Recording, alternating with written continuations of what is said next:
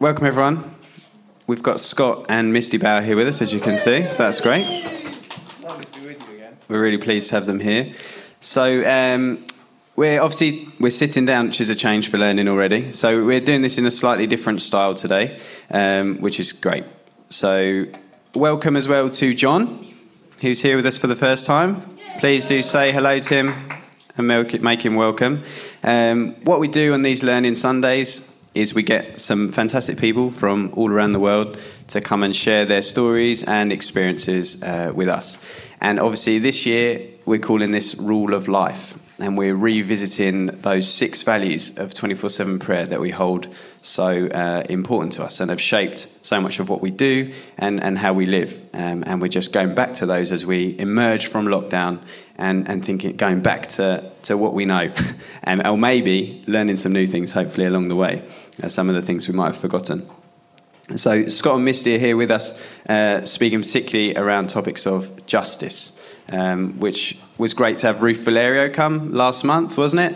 Uh, as she spoke about particularly uh, justice, we to talk about the environment, uh, climate justice, um, and Scott and Misty will come as much as they do care about that and cherish that. They're coming from they'll come from their own their own angle today. Um, so do feel free as and when you want, maybe not you guys, to get teas and coffees whenever you want and go to the toilet. Uh, yeah, so I'm, I'm going to pray to start with uh, we'll just give this morning to, to God. And as much as we want to hear from Scott and Misty, we want, to, want God to speak to us as well. And yeah, Holy Spirit, we just um, we long to know you and be with you. Help us to recognize your presence in this place. Thank you for friends and companions in our journey of knowing you and loving you who come and, and share their wisdom with us. Pray for Scott and Misty now.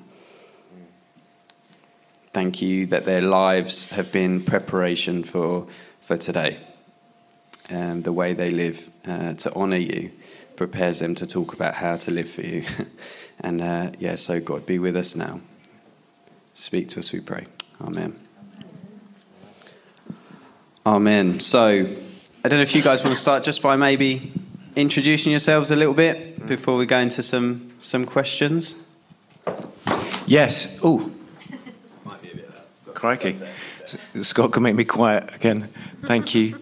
Um, so good to be with you again. Um, Scott and I were chatting, I was trying to work out when we were last here. Uh, I think it was about four years ago we worked out. Um, so yeah, really cool to, to be with you again.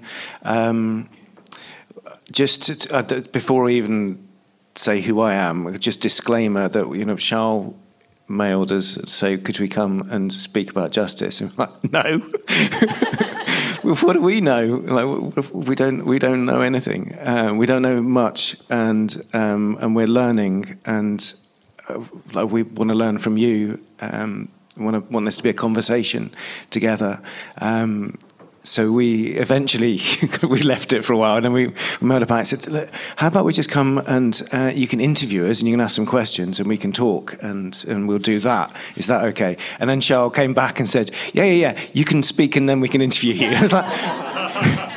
no, no, we really aren't going to do that. So we are just going to have a chat, right? Good. Um, so, so my first question is going to be: If you're going to speak for an hour and fifteen minutes on justice, what would you say? Yeah.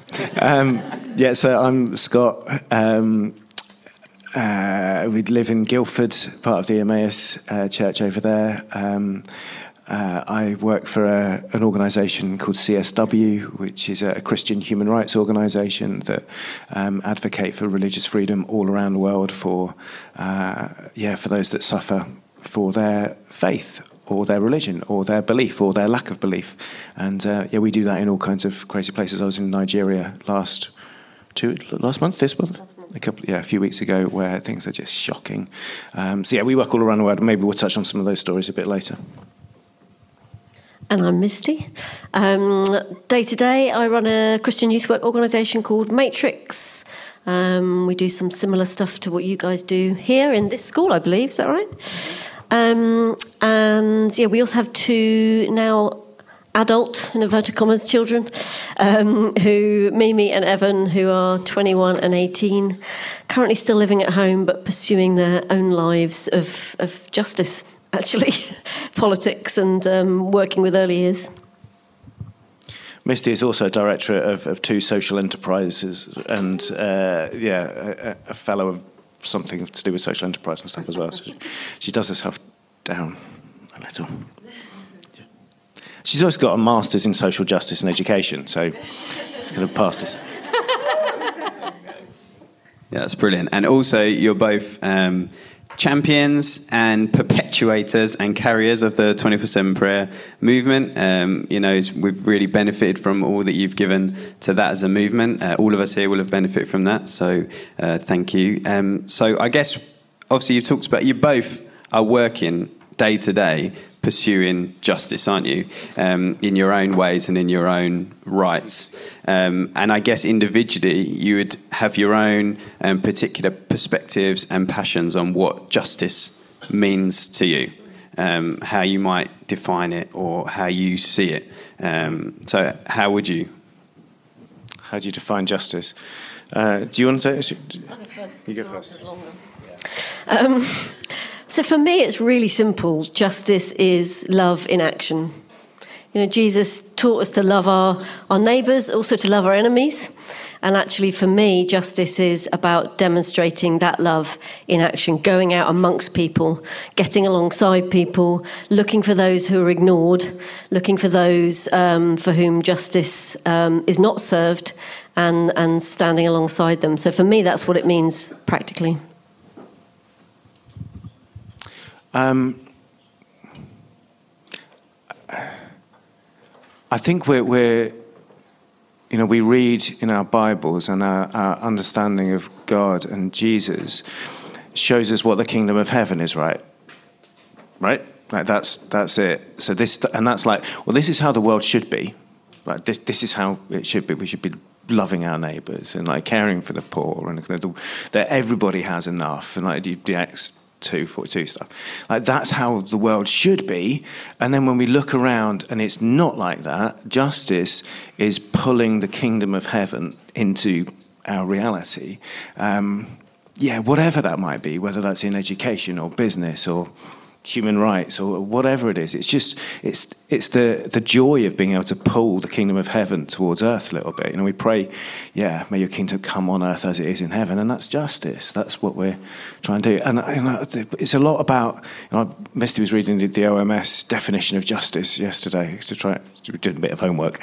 Um, and it's like kind of caring for the poor and the oppressed. And I'm like, well, it is, but like, let's just stop it with the labels because we're all poor and like there are so many oppressions. And it's like, it's, it's about, yeah, it's caring for one another. And it, yeah, let's just get away from the labels. I think some of the stuff Misty might talk about kind of just talks about the possibly the harm that those labels can do. You know, I'm part of, I'm a trustee of our um, Emmaus our social transformation work over uh, around Guildford and Woking, and like we we just just like those labels are just deeply unhelpful. You know, you're inviting people into kind of be part of a community where you're sharing lunch together, and kind of there's all kinds of stuff going on. From um, we've got a bunch of um, Syrian uh, refugees that cook for uh, as a social enterprise, going to sell their, their foods to, to local businesses going on. We've got uh, we've got food banks, we've got debt advice, we've got well-being, we've got uh, giving clothes to kids, and, and you start calling those people poor and oppressed. You're like, flipping heck, that's just that's not the heart of God, right? Um, yeah, you just going to grab that. I was just going to add to that that it, it's about looking at people as individuals it's not, it's like you say, it's not looking at people as a group and othering them, but it's looking at them as individuals and seeing, and not, and not just seeing their needs, but seeing them as people. Yeah, that's really good, and um, it, that feeds a lot, doesn't it, of some of the things that we've already heard in our in our journey to this point in in rule of life, isn't it, as well? Um, so that's great. Um, how how have you then, as a as a couple, as a as then as a family, and and still as individuals, how have you um, sort of committed to pursuing justice? And there might be a few answers there because you know how you do it individually might be different to how you do it as a family, or you know what ways have you done that? How, how do you commit to that? Yeah, we um, we were chatting earlier, and so, so the, the question f- for me is like when when did I first become aware of the the need or the call towards justice, and what what does that what did that look like? Um, uh, so f- for me, it was uh, being in Macedonia. Um, it's a place we, we spent a couple of years in in a um, Roma settlement called Shutka, which literally translates as shit heap. It's on the edge of, of Skopje, the, the, the main city. Um, and it's when the um, Balkan conflict was going on, when Kosovo kind of was happening, all of these Roma kind of flooded across the border and kind of settled on the outskirts of Skopje. And you know, Macedonia is not a rich country anyway, but the Roma are at the bottom of the pile of that. And so you, we spent we spent a lot of time up there. Um, I used to hang out. We we used to be involved in uh, a kindergarten there, which is just such a delight. And I, I, so I was there a few days a week, and it's just such fun playing with kids that are um, from the age of three, some of them up to seven when they go to school, and you know they're, they're teaching me. they're t- trying to teach me Macedonian. I was picking up Roma rather than Macedonian, which is quite quite interesting. Um, and they're taking these kids that would otherwise be on the streets begging because that's how their parents could make some money, make enough money to, to get to get some food, um, and taking them off off the streets, giving them an giving education, showing them that, that, they have value and they value one another, kind of just teaching them that, that God loves them, that they are loved, um, and we would walk around the. Uh, walk around the, uh, walk around Shutka with my friend Gritsko, and um, go just go and visit the families. And I, I, think that you know the moment kind of just uh, of realization. I think it's like this is not right, and we need to do something about it. Was sat in a uh, in half a shipping container that was a home for three uh, three generations of a family, and just sitting on the floor outside of that, just eating salted tomatoes and drinking rakia and it's like just the, the joy of welcome and being with them and it's like just that was that's where I first, I think, said that enough's enough, and that this is what this is what I need to spend my life doing. Like, that's that was fairly simple, really. Do you want to talk about what you?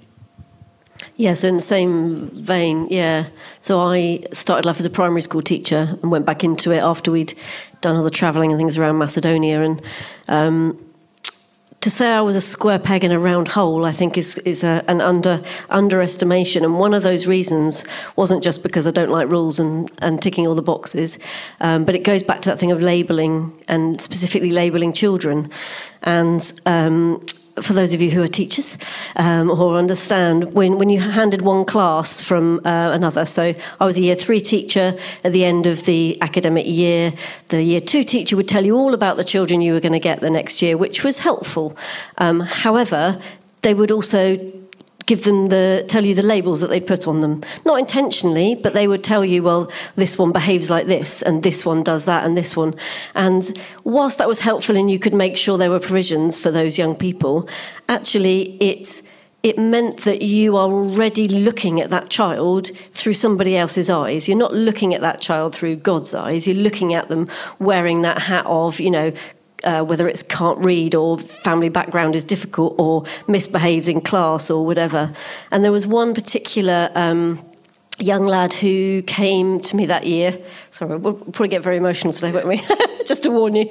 Um, uh, his name was he had um, come, his mum and his sister and himself had escaped an abusive um, father, abusive relationship, and they were in a hostel um, for um, for mothers and, and, their children.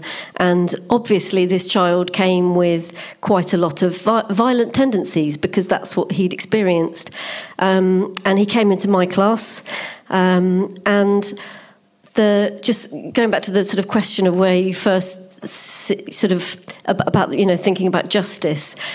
Lots of the other teachers, and they were brilliant teachers, but they would label him straight away as you know the violent child, or I don't want him in here, or he can't do that. And I just stopped and I thought, this isn't fair. That's not fair on him. You know, he's think of the life as, as a seven-year-old he's already had, and so you know, I was able then to take him out of class every every every day. I pinched a, a, TA from somebody else, and every day they just sat and played games after after lunch, just for an hour, to teach him how to take turns, to teach him how to be kind, to give him that attention. Um, and then he was allowed, once he knew how to do that, he was allowed then to invite a member of the class in um, to go and play games with him, and he could learn how to share. And for me, that was like, this is this is justice. You know, this isn't fair that this child is already labelled at seven, and you just look beyond that outer shell of the violence and what does God see inside, and that's what we want to draw out, and that's what we want to make possible for every child. So I think for me that was the that was the time. I soon left teaching after that, but um, for me that was okay. Something needs to be done about this. I, I, think with that. And with the, the Macedonia stuff, and what we both do for jobs these days, it's about showing up and kind of being with people. It's the love in action thing that Misty talks about. Um, you know, is what's the the Bonhoeffer quote? Um, as Christians, we're not simply called to, to to, to bandage the press. Oh, we got it written down. Look. I don't know. I don't have any glasses on. Ah, there you go. We're not to simply bandage the wounds of victims beneath the wheels of injustice, but to drive a spoke into the wheel itself. And that just where's the. Yeah where are those cycles of injustice that we're called to drive the spoke into? Who is it we're coming alongside? Who is it we're showing up for? Like my, I've already mentioned my my dear friend Griezko. Okay, here's, here's a story of, of, justice that will leave you pondering. Griezko um, is a was a, uh, a kindergarten teacher.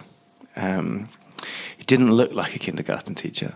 He's covered head to toe in uh, in tattoos um, most of which he did himself or got other friends to do. So they're, they're not great tattoos. he had um, hair down to his waist. Um, he, yeah, um, he had a, a, big hole in his ear that kind of dangled down. Um, but it's just was just so good with the kids, and he would show up for them eh, day in and day out. You know, we would walk through those, those, dusty streets, those streets that you know, just I can smell it now as you think about it. Just the because they, it's also the town dump, so the, everything would get dumped into Shutka, and mo- and the kids and, the, and actually the adults as well would sift through the rubbish to find stuff to sell. Um, the market in Shutka was interesting. We bought a rug from there, didn't we? Yeah, it's good. Um, but so, so Griezko was there. He showed up. Like he had the right to go and walk into these people's houses and would sit. Know, we, we went and sat with people and we were there for them. Um, he did it so much that Shutka's a, Shutka's a dangerous place. It's not somewhere you go after dark. Like it's fine during the day, but don't go there after dark. And um, and Griezko had left it late, coming home one night, and uh, he's walking down one of these unlit kind of dirt tracks, and there's a car kind of following him down the road, kind of with its lights on, and it. It kind of, it's, it's quite daunting, isn't it? Kind of this car creeping along behind you. It pulls up alongside. The window comes down, and this this guy sat in the front seat says, "Hey, are you the one they called the teacher?" and there, there were two police, uh, two undercover police people that wanted somebody to vouch for the for the kids in uh, in Shutka, something had, had, kicked off, and they were like, "Oh, do you know these kids?" It's like, "Because we, we trust you, but trust him because he's the one that's been showing up day in and day out." I remember we, we visited a, a, wonderful family, wonderful family. Um, the dad was called Benny. Um, the, there were some peculiarities around the way Shutka was formed. It's quite a, an odd place, but there was a lot of violence, and particularly violence against women. And you know, it's just taught like that's just how it's just how you deal with your wife. Like you, like Ben would beat his wife. and um, one day he beat her so badly that she was put into hospital and beat her with a stick. Ridiculous. And you know, Griezko's reaction to that and talking to him afterwards, like because we'd sat with Ben, like the the days before and sat and chatted, and and Chris could just look at him and it just explains like you cannot do that. You cannot do that. And what's more, you cannot do that and expect me to be your friend. it's showing up like he's judging the action, but he's not condemning the man because that's all he's been taught. And he's, he's then saying, "I will not be your friend if this if like you do that again." So he, so the guy stopped, and like that's that's the kind of thing that changes the culture of a place. It's just that's cool. That's showing up. Um, so yeah, justice. Hmm. We lived in a, um, a, new monastic community in, in the east of Germany for a while, uh, which was that's a story in itself. Um, it, you know, it was, it was a, a, an area of Germany that had been declared unfit for human habitation 20 years earlier. It was desolate. Um, just open cast mining everywhere, uh, kind of dust everywhere. Um, the local town had far right marches um, a few times a year. It's like neo Nazi stuff. It was just bonkers. Anybody with half a brain left. Um, and yet we, we came in and were like, we became known as the Christians in the village. We got, uh, somehow we got given a, um, a, massive schoolhouse to, to live in. Um, so there were about 20 of us, including kids. Um, and you know, we just we served the community. Uh, Misty was teaching in the kindergarten uh, at the school, um, yeah, and just doing being Christians in the village, and it was quite weird. Everybody thought we were weird. But there was a guy who came, um, the guy that we got to know through the Salvation Army in the local city, Chemnitz. And um, it was winter and it gets really cold. Like, really, it's like minus 20, minus 30. It's really, really cold. Um, and there was a guy uh, called Heinz who was living on the streets in Chemnitz. And um, Salvation Army knew him. And they've put a phone call in to, to us and said, "We're really worried about Heinz. We think he's he's just not going to he's not going to make another week out in the cold." And um, and so he came to live with us. And like the part, the part that's one of the principles of justice for us is always making space around our tables, always having space to invite people into our lives. So that was that. It just became really. Of course, Heinz can come and live with us. Absolutely. Like it's, it's, uh, Heinz was a grumpy git when he arrives. Like he like he'd spent the last the last day he'd worked, the last day he'd lived in a house was the day that but the the wall came down and kind of the communism, socialism just fell apart. Like the structures all went. So he hadn't worked since. He'd been on the streets for twenty odd years. and yeah, he he looked like a man that had been on the streets for twenty years. He had this big, gruff beard. He like he had no teeth. Like his fingers were yellow and couldn't move them. We had to roll his cigarettes for him because he, he, couldn't didn't have the dexterity in his fingers. Eh, and he wouldn't live in the house, so we got so we got him a caravan, and he lived lived out the caravan. And justice looked like Heinz, and it looked like Heinz as he changed we saw we saw Heinz go from this old, wrinkled, kind of just wizened old man that, that was really quite uh, nasty. Just he's a git. Like he he'd complain about everybody's cooking. Like mate, just we just cooked your stuff. Um, don't expect gratitude. Um, it looked like him changing. He'd come in like that, and then, but within a fairly short space of time, within like a month or so, he he'd got the nickname Lustig uh, Heinz, like funny Heinz. Like this is, he. My favourite memory of him is him pushing the kids on their little toy cars, kind of just running around the car park with it. And he's kind of he's shaved, and all of a sudden he's lost 25 years. Yeah, I mean, it's not perfect. He was still drinking and smoking and, and swearing at us, but like it, it changed. That's just that's what justice looks like.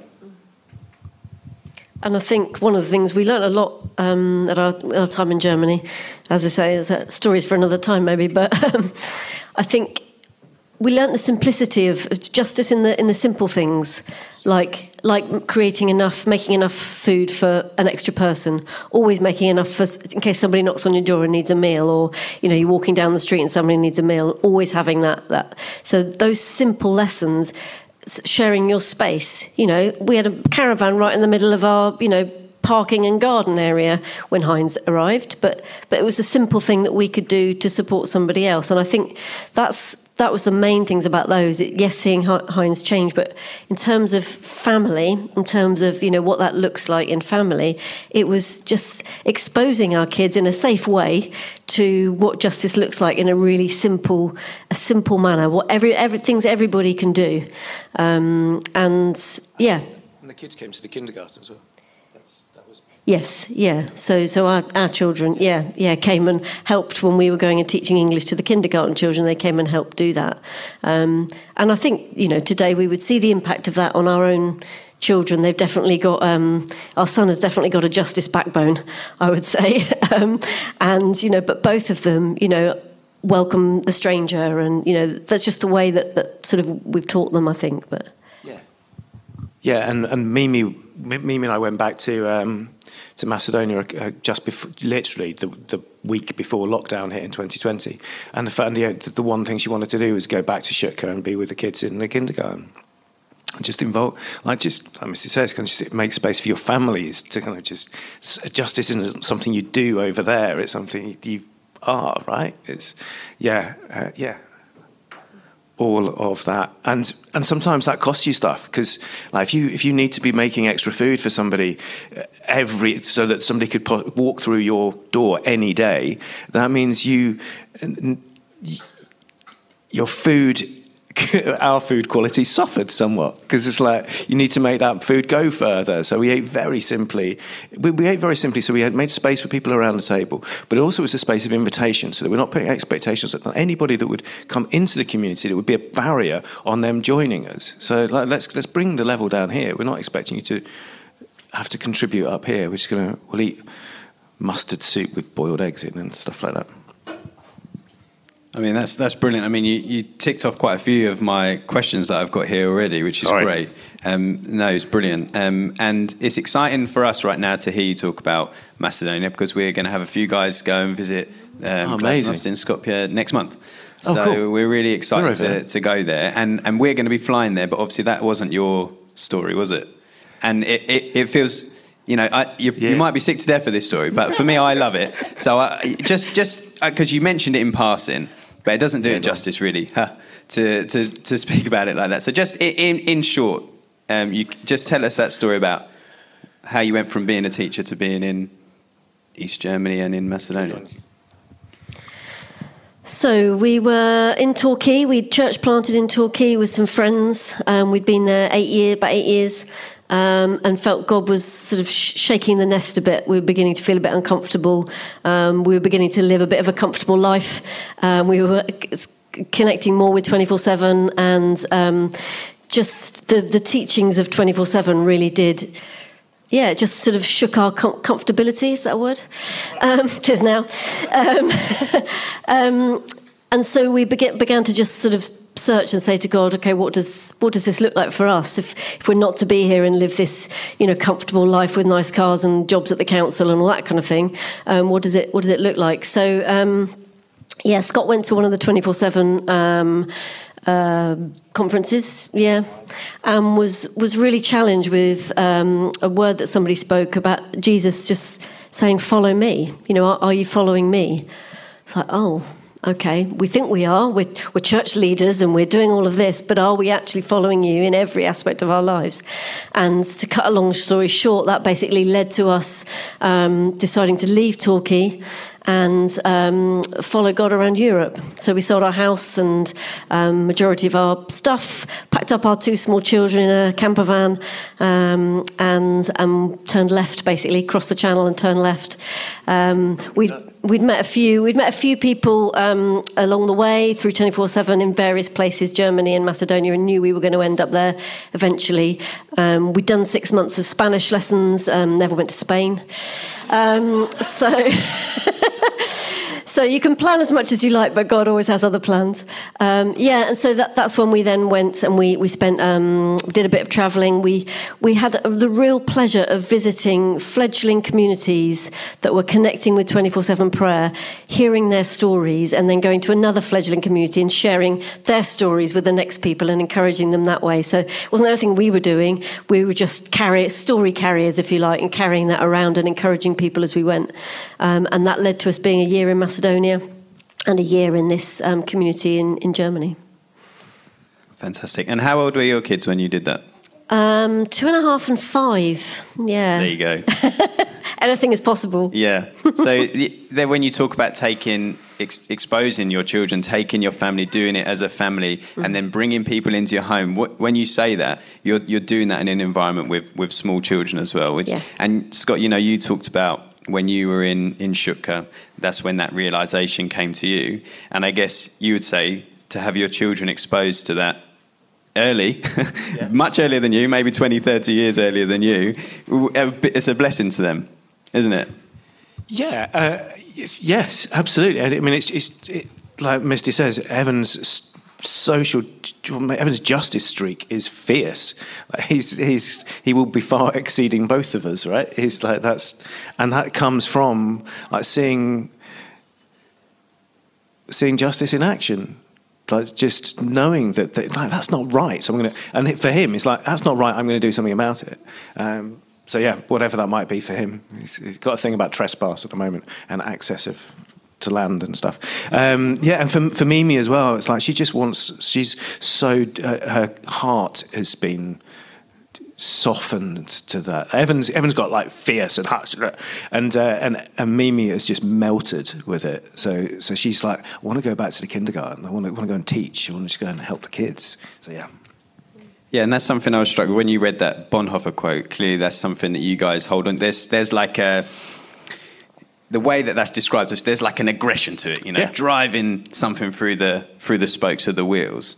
Um, and and would you say that that that's sort of more your because like you just described there, Mimi and Evan, Yeah. maybe different styles or different attitudes toward justice, but with the same heart and, and feeling and intent, but it comes out differently. Would you say that your guys is more of like a, uh, I mean, the way that you, the jobs that you've chosen to take on makes me think, yes.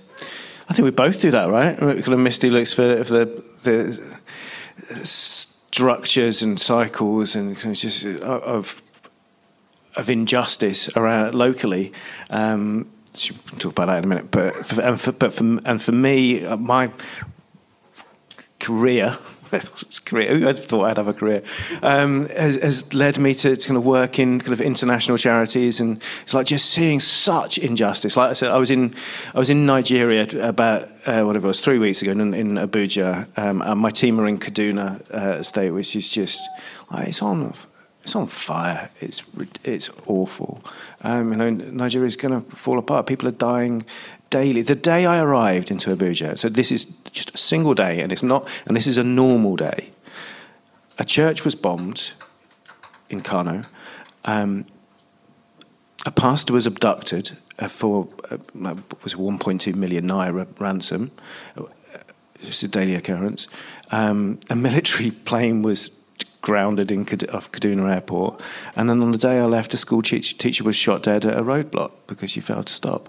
Um, shot by whether it's Boko Haram or, or Fulani. And I just, it's just deep injustice. Like, I mean, that's huge injustice, and the, the it's funny kind of drive that stick into the spokes. It's quite. It's got to be quite a big stick when you're looking at that stuff. But that's what we do at CSW. You know, we're we we are now. So there was a, a horrific case.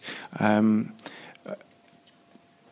okay, it's child in the room. Um, there's a horrific case a couple of weeks uh, last week, uh, which really rocked me. And sometimes, and that's part of the cost of kind of doing the job, right? It's like uh, uh, this thing happened, and it's just like I can I could barely function for a few days. Just like we see horrific stuff happen day in day out, but this one was like that's just too much. God, it's just too much. Um,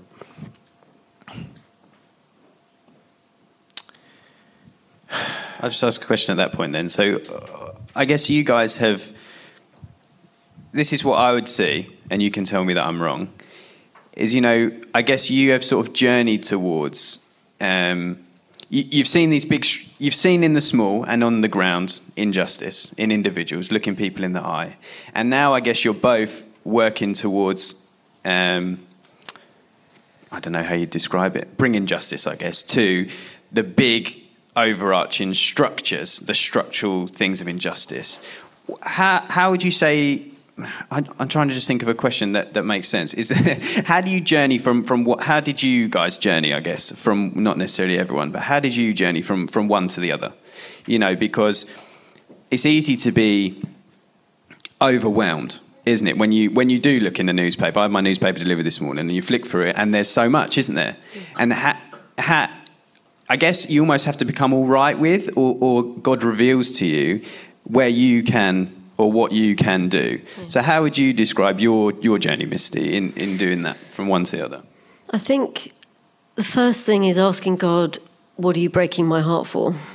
Because there is so much, and you could just be in a big heap the whole time if you if you take everything to heart. But I think it's it's identifying that thing that God has put on your heart at that time, to de- so that you can see where God's heart is breaking for something. So that's the first thing. So that you, because you otherwise you run on empty. You know, you're just running on. Um, you know, anyone can see an injustice and try and do something about it. If that's not why God is leading you, then you're just going to end up in a heap.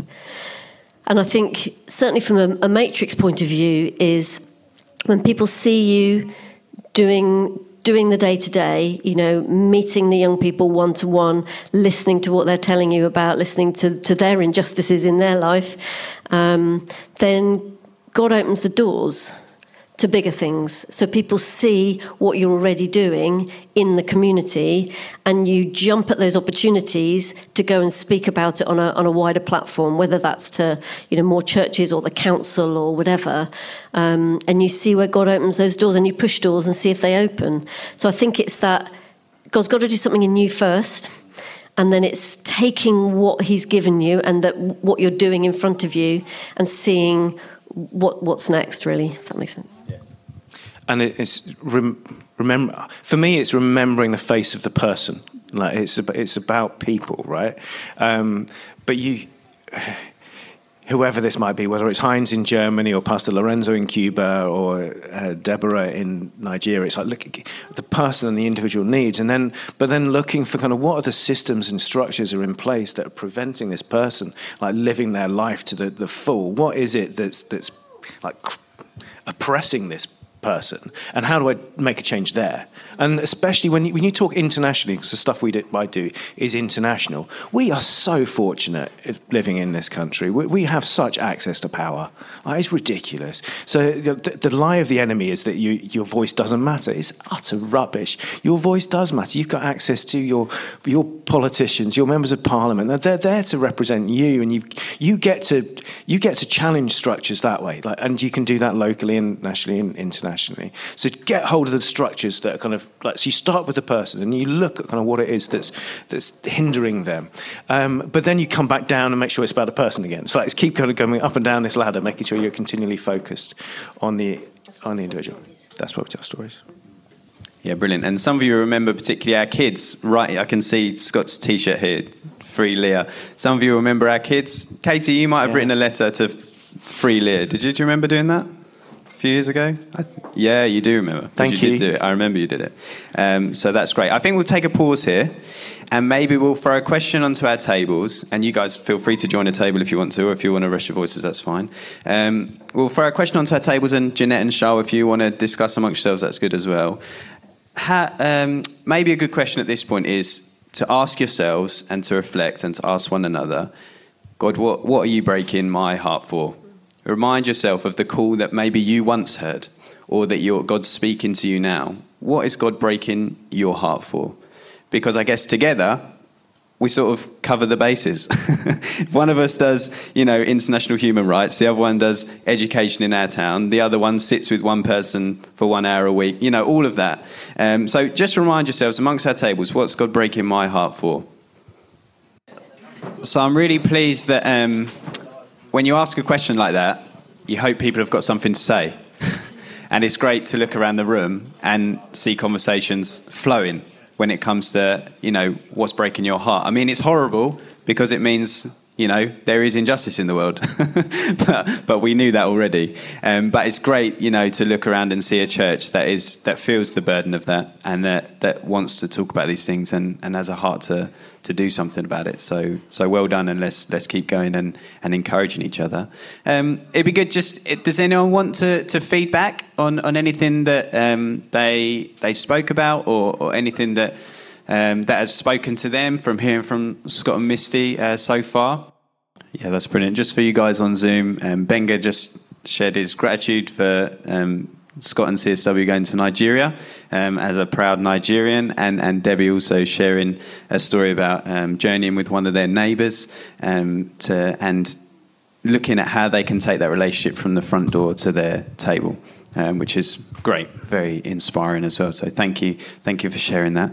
Um, just as we go into these last few minutes, if you do have any questions that you want to ask Scott and Misty, do um, jot those down as as we go. Um, maybe we'll have some time for for questions at the end. Um, but uh, yeah, just continuing our, our conversation.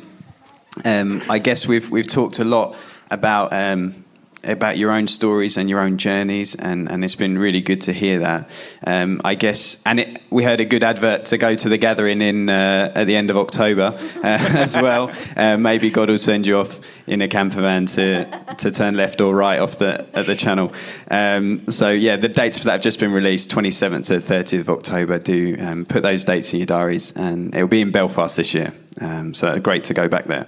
Um, little plug. So um, yeah, I guess uh, another question I'd like to ask you is, you know, we, we talked about the costs, and Scott, you had that little throwaway line, "Don't expect gratitude," um, which was great and spoke volumes.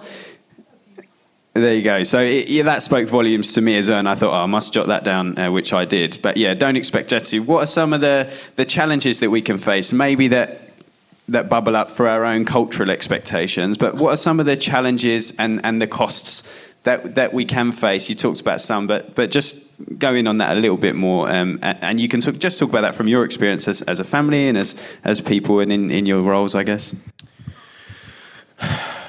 I'm not sure what I'm not sure whether cost is the right word. It's like it's, it's the rewards that are. Um, far outweigh any cost. It's all relative, isn't it? And like, just I remember coming back from Stuttgart. We'd kind of landed quite abruptly back into the UK. Um, I'd two days before been with friends in Stuttgart, saying goodbye in shipping containers and shacks and whatever, and found myself two days later on a Sunday at some dear friend's house because they were hosting a barbecue for Emmaus Road.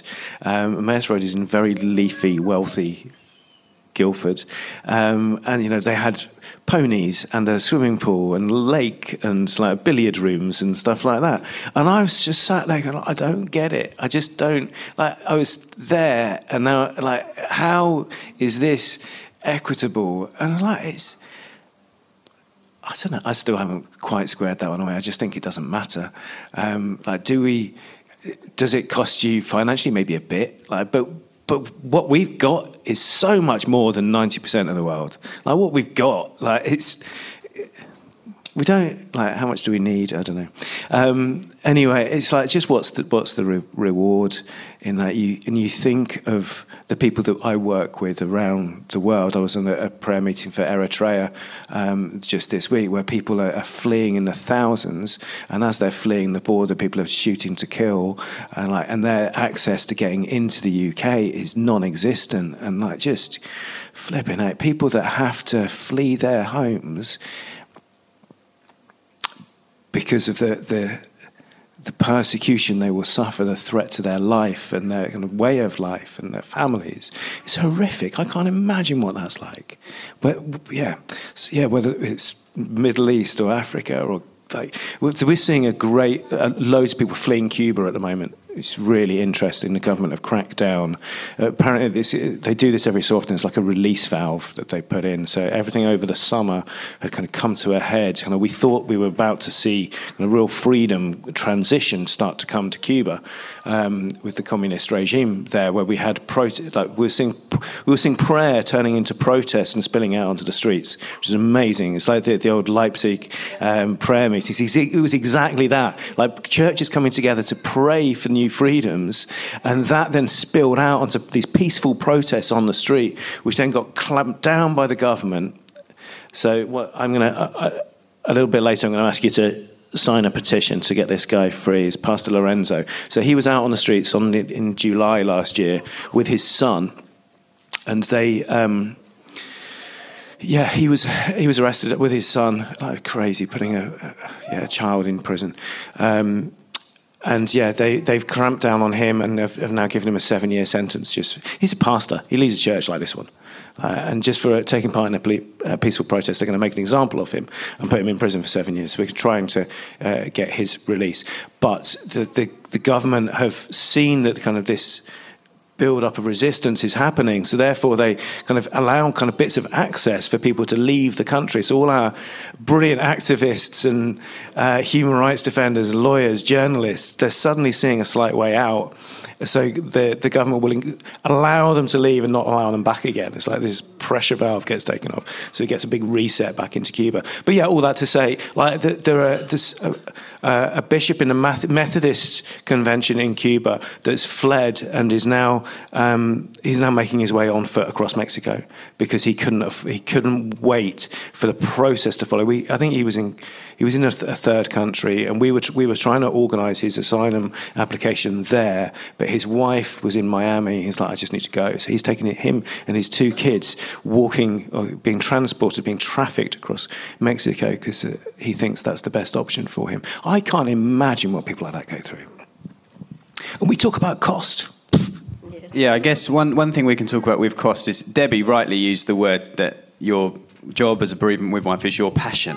And if we think about the word passion, my understanding of that word is it also can mean pain. You know, we think of the, the passion of Christ right? It's it's also it's a pain. And um, how how do you guys? I mean, Scott, yours you hear and see some horrendous stories every single day, too many in a day probably. And and Misty, we a lot of us here will know what it's like working with young people, and and you, you see the same almost the same stories come up year year on year as kids reach the same sort of age, or you know, um, how how do you I guess because as someone like me who's very adverse to pain, who'll say he'll put his feet up for a couple of hours if he stubs his toe. You know, how how do you how do you deal with that level of pain?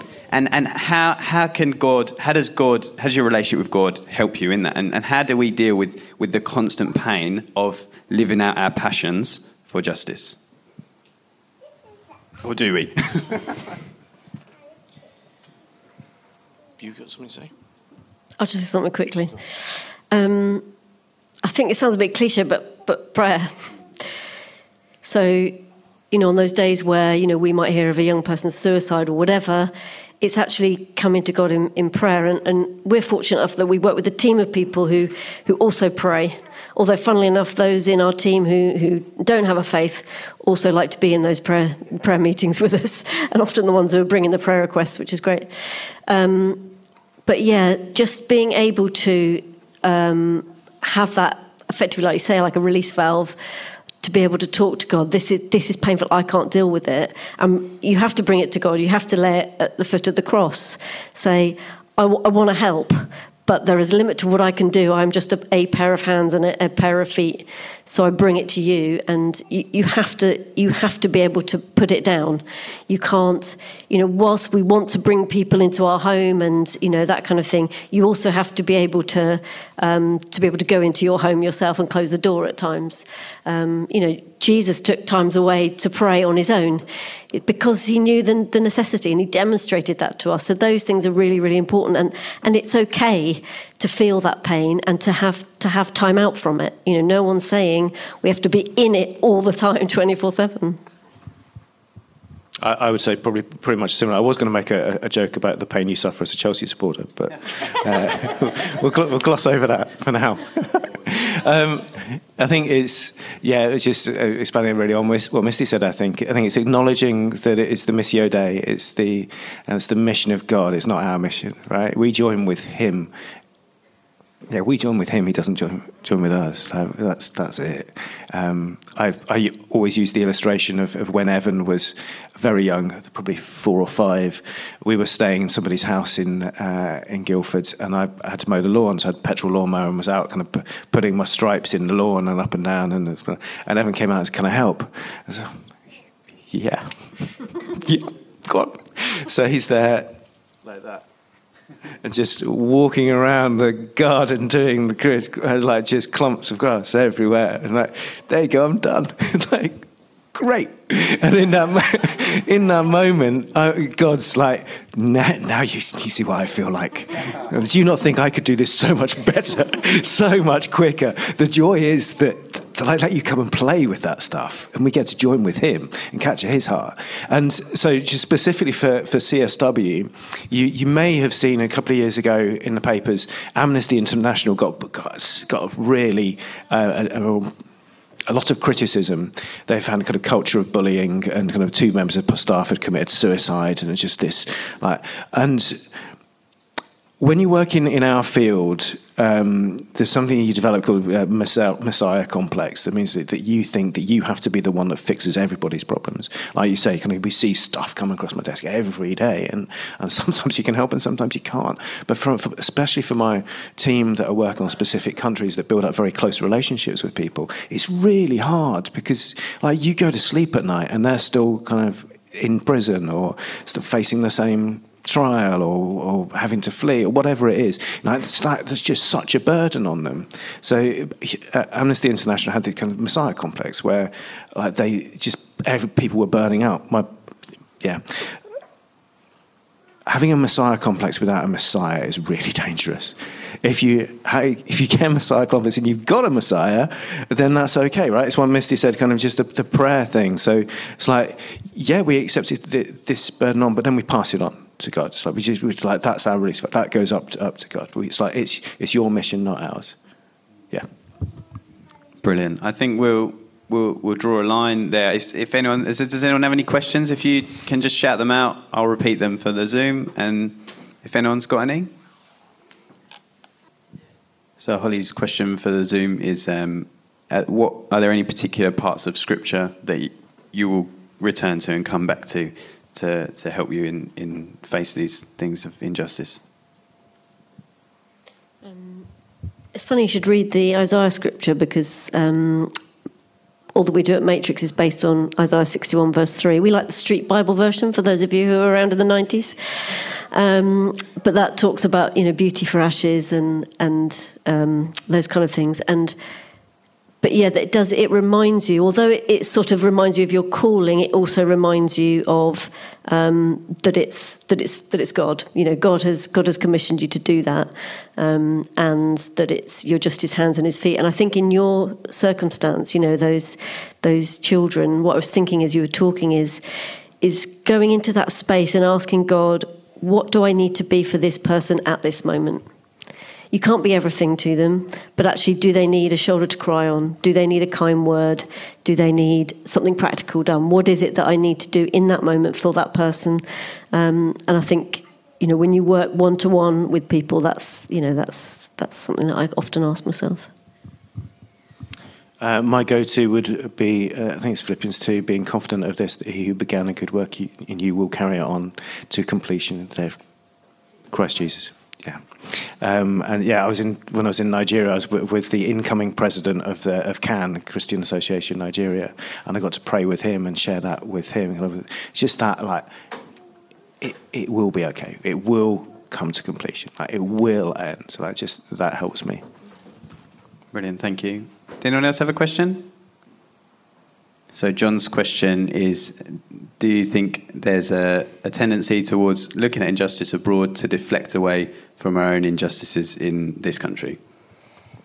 Probably, but I think it swings both ways. I think uh, as well we've we've seen like if you're working in international human rights, there's no attention when COVID hits, and quite rightly, you know, there's no attention given to the international. It immediately closes down, um, and that follows with donations and stuff as well. It's like so. Yes, you're right. Yeah, and, and certainly politicians play games, and they, they like to keep certain things in the headlines and certain things they'll avoid. You know, uh, we we're uh, being recorded, are we? Yeah, but we can redact it. Yeah, so we got offered some mo- some money from the FCDO um, a few years ago to, to run some projects on five countries. Um, and we submitted our application and said, yes, that's very good, but not, we do, don't want you to work on Nigeria um, or Pakistan. So, so we, uh, it, because of the, the trade links and because Brexit was happening, and we need to keep in, in with Nigeria, despite the fact that the place is on the verge of civil war and like people are dying daily. So we said, no, thank you, we're not going to take that money, which is the CEO kills you because it's a lot of money. But yeah, and like, and we've we've got a ministerial happening around freedom of religion or belief soon, and we we were pitching to put a, big side event on um, on Nigeria, and the FCDO refused it because they want to keep certain things in the headlines. But yes, you're right. So it works both ways. Politics, eh? He says, looking at Phil. I think we might have time for one last one, Debbie. Yeah, there's plenty of information out there. It's just, I think, um, maybe we don't care enough. I think it goes back to John's question of like, what's what's getting our attention in the media, and well, it's it's the uh, Rooney case, and that, that, that that's what we care about, and who's going to win the the um, yeah Eurovision Song Contest and all that stuff. And yet at the same time, we're seeing people die day in day out, and well, it's it's it's politicians and it's media. It's a great mix, eh? Yeah, let's see what we feel about Ukraine if we end up playing them in the World Cup on the 29th of November. Okay, well, that's great. Um, let's give Scott and Misty a round of applause. They've been brilliant, shared so much. Thanks so much. Scott's going to come round with this petition. Please sign it to free um, Pastor Lorenzo. Oh, I should give you an opportunity, both of you. Uh, is there anything that we can, apart as well as this, how, how can we know more about CSW and support them, and how can we keep up to date with what's going on with Matrix? And is there anything that we can so Matrix, um, yeah, check out our website. Um, if you're ever in Guildford, do pop into our social enterprise cafe, grab yourself some lunch. Every penny goes towards the work that we do. That's the main way to, to support us, really. Follow yous on Instagram and Twitter and all that, right? Yeah, yep. Right. Hideaway Cafe, right? Yeah. The Hideaway Cafe. Um, I've got, I brought some stuff, so I, will leave that out for you to pick up, and you can sign up to receive stuff from us. And pray for us, please. We've got prayer diaries, they're, good. Excellent. And if anyone's got a pen, please make that known so we can sign this petition. uh, brilliant. Yeah, thanks so much. Uh, do stay around for uh, tea and coffee, carry on conversations around each other's lunch tables at home, invite one another. And um, yeah, brilliant. Thank you. Oh, and we talked about prayer. Prayer week next month. Get excited, get it in your calendar. Um, we can pray about some of these things and partner with God. Amen.